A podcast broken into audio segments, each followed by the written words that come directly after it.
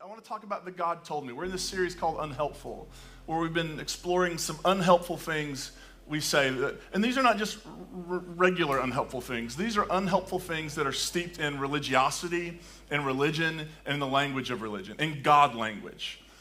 Um, and for me, I think the one that maybe at times the hardest ha- over the years has been the God told me. Now, let's just be honest. Has anybody in here ever God tolded somebody?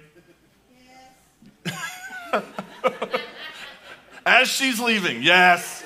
Uh, me, I, I've done that, of course. Of course. I actually, we were clearing out our attic space yesterday, and I found this tub of stuff from when I was in college. And I'd forgotten that the local newspaper in the college town had written a little story about me when I was a 21 year old preacher kid.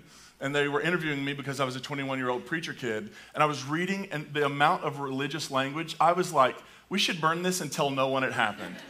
It was, t- I, I don't remember being that person in some ways, but I really was. And so there's no shame here. Of course, I bet most of us, if you grew up in a religious environment, I bet you were trained and conditioned to, to God tell me things to people. Anybody ever break up with somebody because God told you to?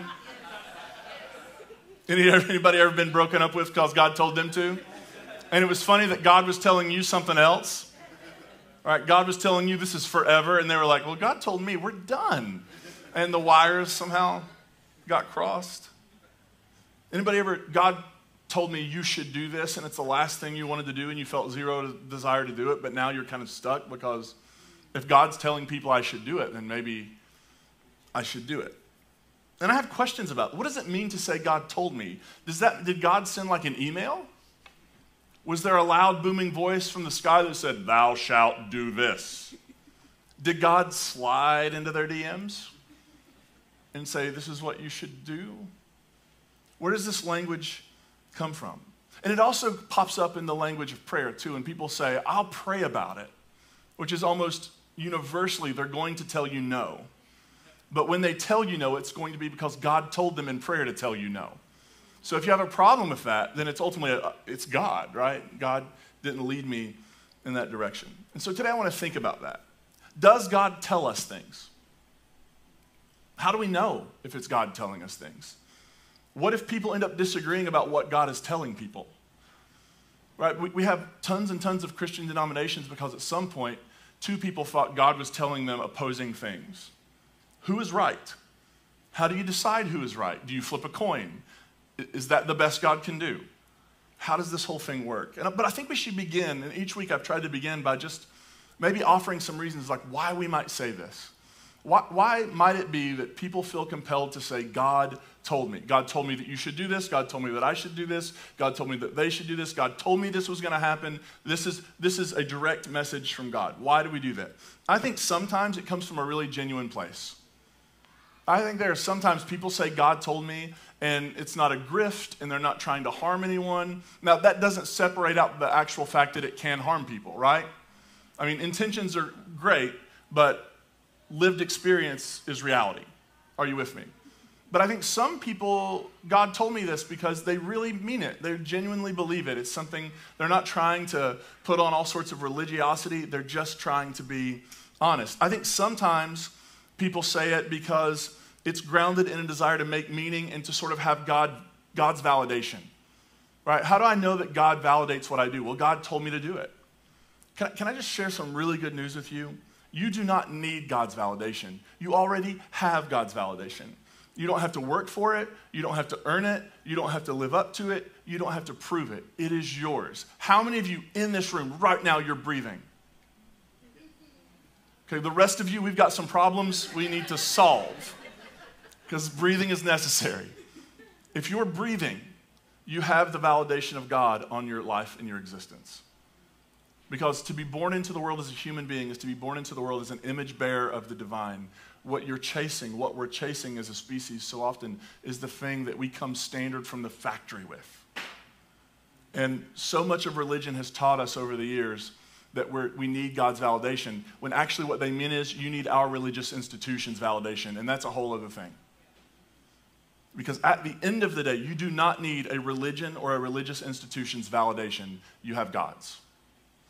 And that is the gift. But I think sometimes people need to feel like the message was from God because the only way this could be valid is if it was coming straight from the mouth of God. Like if I have an opinion, if I have a perspective, if I have an interpretation, it's not good enough. I need, I need to put God's seal of approval on it. I think sometimes people say it because they really want to control other people right? Because if I come up to you and I say, Murphy, God told me to tell you this, and then you don't receive it or you don't do what God told me you should do, then suddenly we've got a problem. Isn't that great? God told us to do that today, and it was so, so great. So sometimes it's about control. Religion, at its most toxic form, is ultimately about controlling other people, right? Religion in its most toxic form doesn't want you to hear the words that are being sung backstage right now. God is with you, God is for you, God is on your side. Religion at its most toxic wants to control you. It wants to control what you think. It wants to control what you wear. It wants to control where you go, what you eat, what you drink, what you it wants to control the totality of your being. I can remember being in youth group in the 90s and just in case you're not maybe you are past the point or maybe you're younger, I just want you to know this now. The 90s, it's the single best decade of music in human history. Now, that's a message from God. It, it is the single best decade of music, especially like nine, like, like, you know? I don't even want to get, I'm, I'm just going to go off on a tangent, but I mean, like, the 90s gave us Achtung Baby from U2. The 90s gave us um, Matchbox 20. The 90s gave us Nirvana. The 90s gave us grunge people. The 90s gave us so many good and beautiful gifts. And when I was in the, in the 90s, when I was in my 90s, in the 90s, in youth group, I can remember those conversations about if you have CDs, CDs were kind of new. If you have CDs at your house that are not Christian CDs, you need to get rid of them. And I had spent like $350,000 through Columbia House and BMG to get those CDs. Like some of you remember, there was be little ads in magazines. You can get 10 CDs for a penny. All you have to do is buy three more for $400 each, and you're set. Right? Total scam. But I had an incredible collection of CDs that I just got rid of because they weren't Christian CDs, and I shouldn't be doing things like, like control. Because if we can control what you're doing and what you're taking in, then we can shape the message and tailor it so that you will do exactly what we want you to do. I think sometimes people, God, God told them things, and ultimately it comes about their desire to control other people. Sometimes it's a grab for authority or credibility that hasn't been earned. If somebody has authority in your life to like say things to you, it, it should be because they've earned it, not because they have a position that tells you, you that you should give it to them. Right? But often the God told me stuff is like, I, I know that you, I don't have credibility in your life, and I know I don't have the authority in your life to, to say this to you, but God told me, so now I do. It's essentially taking a place in somebody's life that you have not earned, that you haven't shown up to be in, that you haven't proven that you're trustworthy in, and you're asking people to give it to you anyway. Which is why so often, if you're paying attention to the news, that lots of churches that do this end up harming lots and lots of people because people demanded to have authority in somebody's life when it wasn't earned and they couldn't be trusted with it. And I think all of those are reasons that people say God told me. From the genuine, I had this experience, I feel like I had this message here that, that I don't feel like came from me, it came from someone, somewhere, someone else down to, and I don't think people who are trying to manipulate control wake up in the morning and go, I'm going to use God to manipulate and control others. I think you just end up in a spiral and you don't know what to do and you're grasping for things and suddenly you're saying, God told me. So, with all of that out there, does God tell us things? Does God speak to us? Now, I want to begin with this group of people known as the prophets. And I think we need to begin by dispelling a Christian false myth narrative about what a prophet is. Um, prophets were not predictors of the future. That was not what their role was for. Now, what a prophet might do is a prophet would sort of read the tea leaves. A prophet would be somebody who would look at and say, well, there's A, and there's B, and it looks like those two things are going to combine to equal C. All right, so the prophets would look at what was going on in, in the society and they would realize things, are, things aren't going well, and so we need to say something about it. But here's what's interesting it always began, well, first of all, every prophet has a call story. Um, and it usually will go something like this The word of the Lord came to Jeremiah. Right? The word of the Lord came to Amos. The word of the Lord came to Isaiah. And when they said the word of the Lord, what did that mean? Did that mean like an Amazon drone showed up, dropped off a box, they opened it, and there was a leather bound, gilded edged with their name on it, King James Bible, because if it was good enough for Jesus, it's good enough for us? Like, is that what it means? Because often we've said, well, oh, the Bible is the Word of God. Interestingly, the Bible never makes the claim.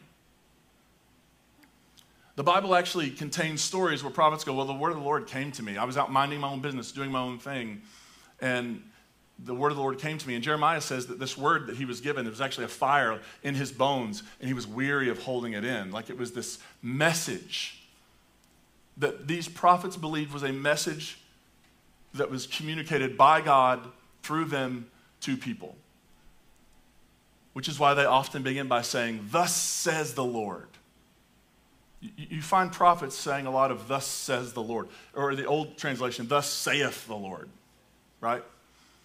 And so prophets essentially were people who believed they were called to speak a message of God to the people. And it wasn't like most of them didn't, like they weren't prophets for a career. Like they, they didn't have an IRA, they weren't putting money into it every month and like preparing for prophet retirement. Were, it was usually situational, and it was never going to one person. I mean, the person could, yes, they would go to the king, for example, but the message was never for one person. It was not, King, I really think you should ask so and so out on a date because God told me you're all supposed to be together. It wasn't at that level. It was, King, you are presiding over an unjust society. You are presiding over a culture where the rich are getting richer at the expense of the poor. You are presiding over a culture where people are being bought and sold. You are presiding over a culture where people are being marginalized and abused. And God has an opinion about that. And so they would speak to the injustice of the culture and they would speak truth to people in power. Let me give you a couple examples. My favorite uh, prophet in the Hebrew Bible is Amos. Anybody ever read the book of Amos? Um, Amos seems a bit cranky. That's because he is. He's cranky about the injustice. And often when Amos will make these proclamations, Amos does it in the voice of God. So Amos will say, Here's what God has said. Here's what the Lord has proclaimed. So listen to Amos 5. Um, and this starts out really cheery, so get ready. Doom. Isn't that great? Like in some translations, it might say, Woe. Woe, doom to those who desire the day of the Lord. Why do you want the day of the Lord? It is darkness, not light, as if someone fled from a lion and was met by a bear, or sought refuge in a house, rested a hand against the wall, and was bitten by a snake. Now, he's talking about this thing, the day of the Lord. And the prophets had different opinions on what that would be and when that would be. But essentially, it was a day when God would uh, vindicate Israel or Judah. It was a day when, when God would say, These are my people and they're right. Right? It was a day of justice. And here's what Amos is saying To the people in power, the day of the Lord isn't good news. To the people who are being abused by the people in power, the day of the Lord is very good news. Which is why sometimes when we read the Bible, we have to remember so much of it was written by people, almost all of it was written by people on the underside of power, people who were being oppressed. And so when citizens of the greatest, most powerful, wealthy military empire ever known read the Bible, we tend to read it as if it's like pro us. And the reality is, it's warning us. It's warning us about what happens in a society when the rich, we live through a global pandemic and the rich magically get richer and richer and richer, and the poor somehow end up getting poorer and poorer and poorer. Pandemics don't affect people evenly. right? The, and so Amos begins by saying, Look, some of you all in the king's palace, some of you all in, in, in the aristocracy of the temple, you all are going around excited about the day of the Lord. Well, I want you to know that if that moment comes, it is not going to be good news for your bottom line. It is not going to be good news for the vast amounts of wealth you are hoarding. It's not going to be good news for those who spend enough money buying a social media outlet when they could have actually dealt with world hunger. Right? Like the, the day of the Lord seeks to address those inequities. It's seeking to speak to it. And so Amos, right away, he's cranked up. Isn't the day of the Lord darkness, not light? All dark with no brightness in it? And now he's going to start speaking in the voice of God. I hate I reject your festivals. I don't enjoy your joyous assemblies. If you bring me your entirely burned offerings and gifts of food, I won't be pleased. I won't even look at your offerings of well fed animals. Take away the noise of your songs. I won't listen to the melody of your harps, but let justice roll down like waters and righteousness like an ever flowing stream.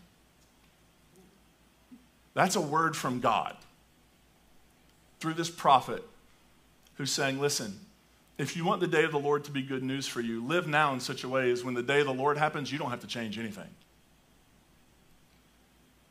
Right? If you want the day of the Lord to be a bright, joyous occasion for you, begin living your life now as if the day of the Lord had already come. Care for your neighbors, care for the unhoused, share your resources, seek justice in the world now. And then when the day of the Lord comes, but he's like, right now, your festivals, when you guys get together and make all that music that you think is so joyous and celebratory, I can't stand to listen to it. In the New Testament, the writer named Paul would say something like, it really doesn't matter what words you use. If you don't have love, it's just a clanging gong. Understanding that love is primarily not a, fuzzy emotion, but about practically doing the work of love in the world. Here's another from Isaiah. Just a little, because I know some of you are going to end up at a party at some point and they're going to want some Bible trivia. I don't know what kind of parties you're going to if that's not what happens. Um, the book of Isaiah, actually, scholars believe there were at least three different authors responsible for the book of Isaiah. Um, that likely, maybe from the same school, but it's likely that because of scroll lengths and such, they end up, these three different texts from three different eras in the, the life of Israel get stuck together. And so, what we're going to look at today is from, they call it Trito or Third Isaiah, which means it, this is a later text. It would be after the people come back from exile or during the return from exile. So they've experienced utter defeat. The temple has been razed. They were taken into a land that wasn't their, theirs, and now they're coming home. And here's what Isaiah says Shout loudly.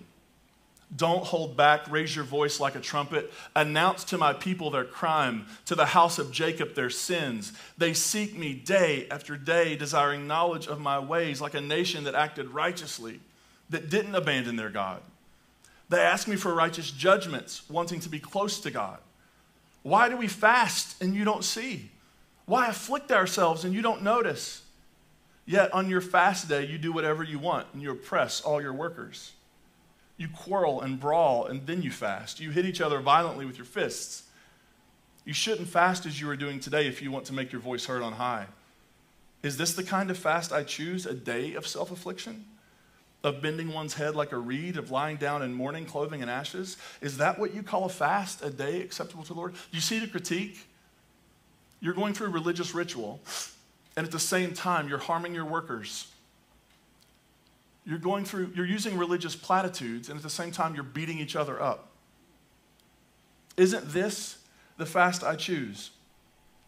Releasing wicked restraints, untying the ropes of a yoke, setting free the mistreated, and breaking every yoke. Isn't it sharing your bread with the hungry and bringing the homeless poor into your house, covering the naked when you see them, and not hiding from your own family? Do you see the critique? It's this you claim to speak for God and you claim to do these things for God. And yet they're just empty rituals. In the tradition of the Bible, in the Hebrew tradition, The prophets were people who were speaking to the urgent moment. Now, that urgent moment, they may say, has ripples of consequence, right? Like if we don't change this, then this is where it's going to go, right? It's, it's, it's what's happening in our world today when people say, this is the problem we have on planet Earth right now. Our climate is changing at a rapid rate, and it's going, it's going to unravel everything if we, like, they're not predicting something. They're, they're seeing what's in front of them, and then they're modeling it out. All right, that's exactly what prophets were doing in their own time, in their own context. They were looking at what was in front of them and realizing that this was going to have lasting effects. So, in the tradition, the prophets would say, I have a message from God. Now, what's really interesting is if you go and read all the prophets, which I assume you're going to do this afternoon, you go read all of them, the, the, the, major prophets, the minor prophets, all of them, what you'll find out is at times they had conflicting, thus saith the Lord messages. You will find prophets who say, here's what God says you should do beat your swords into plowshares. Then you have another prophet who says, here's what God's telling you to do beat your plowshares into swords. And then we are left to suss out and sort out what actually is, the, which is the message of God. Who is the divine speaking to? Is it those who call for violence or is it those who are calling us away from violence? Where is God actually speaking? And all of this, actually, this, this God told me stuff, reminds me of a teaching of Jesus. And it comes from Matthew 7. We're not going to read it, but I bet most of us probably are aware of it. In Matthew chapter 7, Jesus has this teaching where he says, Do not judge, or you'll be judged. Before you judge somebody else, get the speck out of their eye, take the two by four out of your eye. Right? How many of you know that teaching? And then he goes on to say things like, um, Don't throw what is sacred to dogs, and don't throw pearls before swine, because then the swine will get mad and trample you. And then he goes on and he says something like this Ask, it will be given to you. Seek, and you'll find. Knock, and the door will be open. How many of you are familiar with that teaching? Do you know what I think Jesus is actually doing in that block of teaching in the Sermon on the Mount? I actually think Jesus, by talking about judging, he's talking about control and coercion. Why do we judge people? Like, just because it's fun. Like, no, why do we judge people? Why, why do we create people who are on the outside and then try to peer pressure them to do what it takes to get on the inside? Because ultimately, we want to control people. We want to control their behavior. We want to control what they do. Judging is trying to control people with negativity through the negative. If you don't do what we say, we'll judge you and we'll cast you out and you'll be alone. We'll make fun of you, we'll bully you, we'll make your life a living hell. If you don't do what we say that you have to do to be in, then you're out. But what does it mean to throw pearls before swine? How many of you all have ever been around a real live pig before? Anybody? It's a trip. How many of you have ever gone up to a pig and offered it a string of pearls? I wish to goodness one time when I talk about this, somebody would raise their hand, like, yeah, I did it. Didn't go well. Here's the thing do you know what pigs can't appreciate? Pearls. They don't have a concept. I think what Jesus is getting there, he's not trying to slam anybody. I think what he's saying is judging people is trying to control them through the negative, but sometimes we even try to control people through the positive. I'm going to give you something you, are not ready for. I'm going to give you, just to get you to come around to do exactly what I think you should do. Jesus is like, don't try to control people with neg- negative. Don't try to manipulate and coerce them with the positive. Instead, ask, seek, and knock. I don't think Jesus is necessarily talking about ask and God will give you whatever you ask. I think maybe what he's saying is ask and maybe your neighbor will. Maybe you don't need to control or manipulate. Maybe if you just honestly say, here's, my, here's what I need, maybe your neighbor will show up. Instead of trying to control and coerce and get people to do what you want, maybe it's just about showing up and saying, Here's what I'm looking for. I'm looking for community where I can be vulnerable and honest, not where I have to keep up this facade all the time. And if, if you're like me, our religious upbringing probably taught us how to build a facade, how to maintain it. But what they didn't tell us along the way is that is really unhealthy. And we spend all of our time trying to control how people see us, whether it's through the negative or the positive. What we end up losing is any sort of real, honest, vulnerable connection. And so often, God told me bypasses any opportunity at vulnerability. And it is grasping for authority and credibility that you have not yet earned. And there is a reason why so many times when somebody says that to you, all the little lights on your dashboard light up and all the alarms go off. Because what that's trying to tell you is, I am not safe in this moment.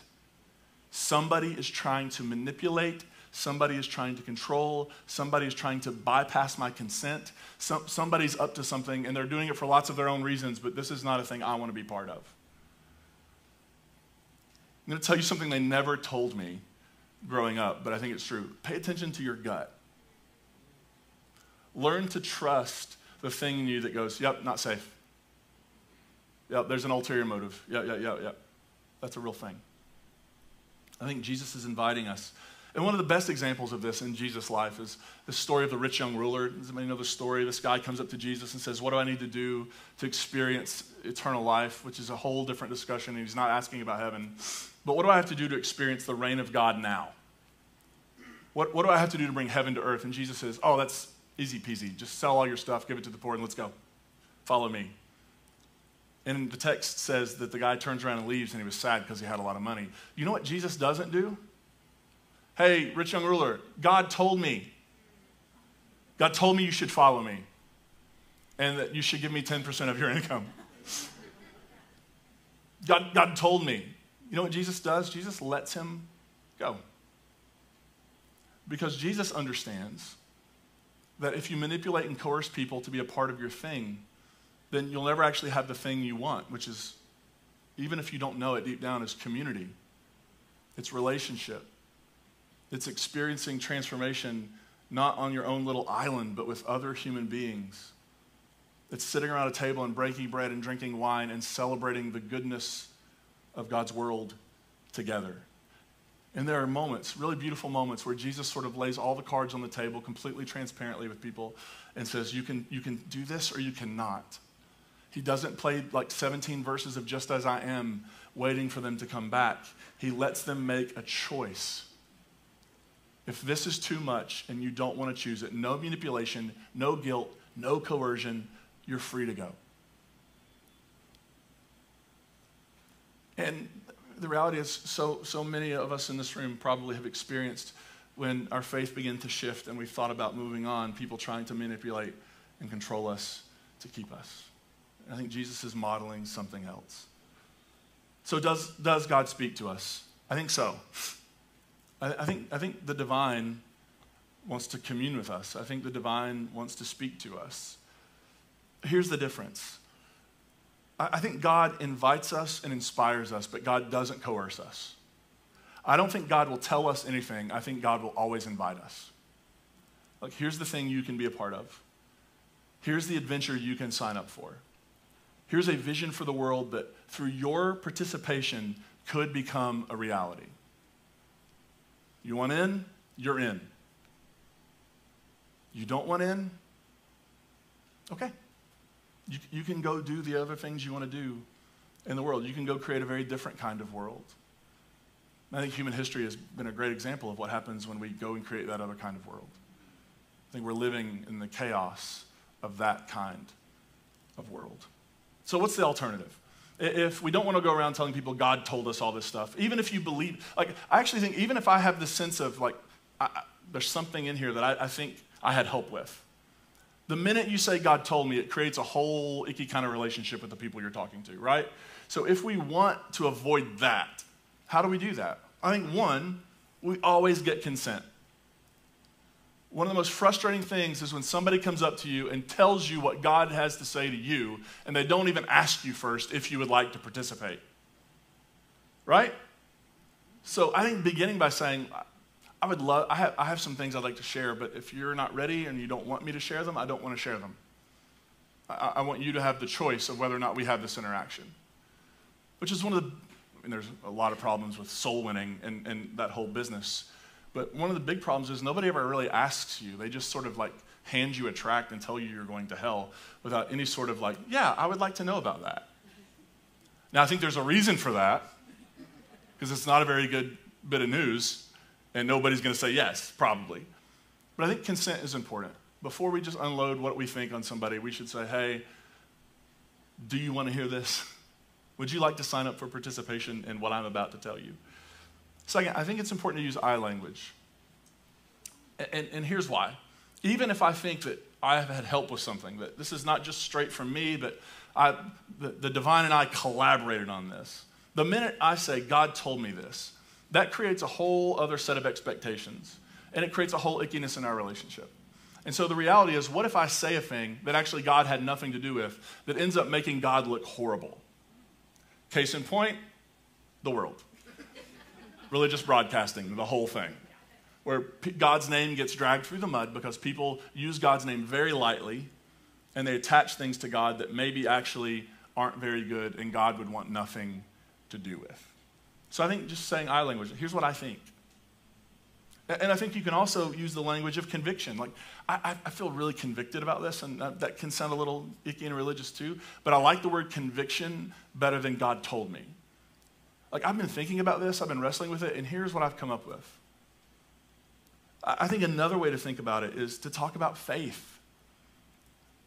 We have certainty masquerading as faith, right?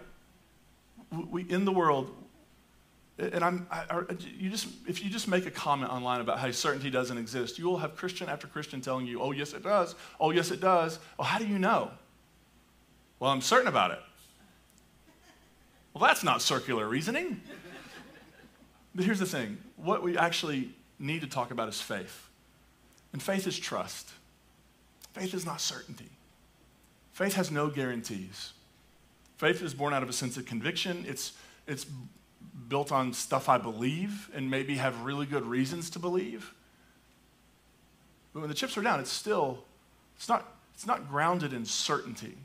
We haven't studied it all in a lab, and now we know the results. And so I think humbly held faith is something sorely lacking in the world around us. A willingness to show up and say, here's what I think, I'm probably wrong about some of it. And if I knew which parts I was wrong about, I would go ahead and be not wrong about them. But I don't know. And so I'm going to hold this with humility because I bet you have some things that clash with this that I hope you'll hold with humility too. And then I, I, would love to bring back the language of bearing witness. You know what bearing witness is about? Bearing witness is a way of saying, I, it's that beautiful moment in the Gospel of John where the man who had been born blind has been healed by Jesus. And the religious leaders come and ask him, Tell us about Jesus. He's a sinner, isn't he? And he says, like, I don't know whether the guy's a sinner, but here's what I know. I was blind and now I see. That is bearing witness. I can't speak from the mountain. I can't tell you definites. I cannot speak with certitude, but I can tell you what my experience has been. I can tell you why I believe that the presence of Jesus is still real and around. I can tell you why, with everything I know about all these other things, there's something that keeps drawing me back to this tradition in this place in this moment. I can speak out of my experience. I can't speak out of your experience. I can't speak. And I think part of our problem is we want to speak out of everyone's experience, and really the only one I have access to is mine. I can tell you who Jesus has been for me. I can tell you what this tradition has come to mean for me. And bearing witness, by the way, does it then say, now you all have to have my experience? Bearing witness says, here's, I have tasted and seen, and I just want to tell you about that. And now I'm going to sit down and be quiet and let you tell me about yours bearing witness is very different than God told me. Are you with me? Bearing witness is an invitation. I want to share, but I want you to share. I, want, I want to hear how this lands for you and through the lens of your experience, how this hits. And I want to hear so that I can understand your experience through, like, it's this invitation. And y'all, I think there's something to be said to entrusting other people to the goodness and grace of God. Sometimes we want to control people, and it's really well intended. Right? How, how many of you have adult kids? Or kids that maybe chronologically are adults?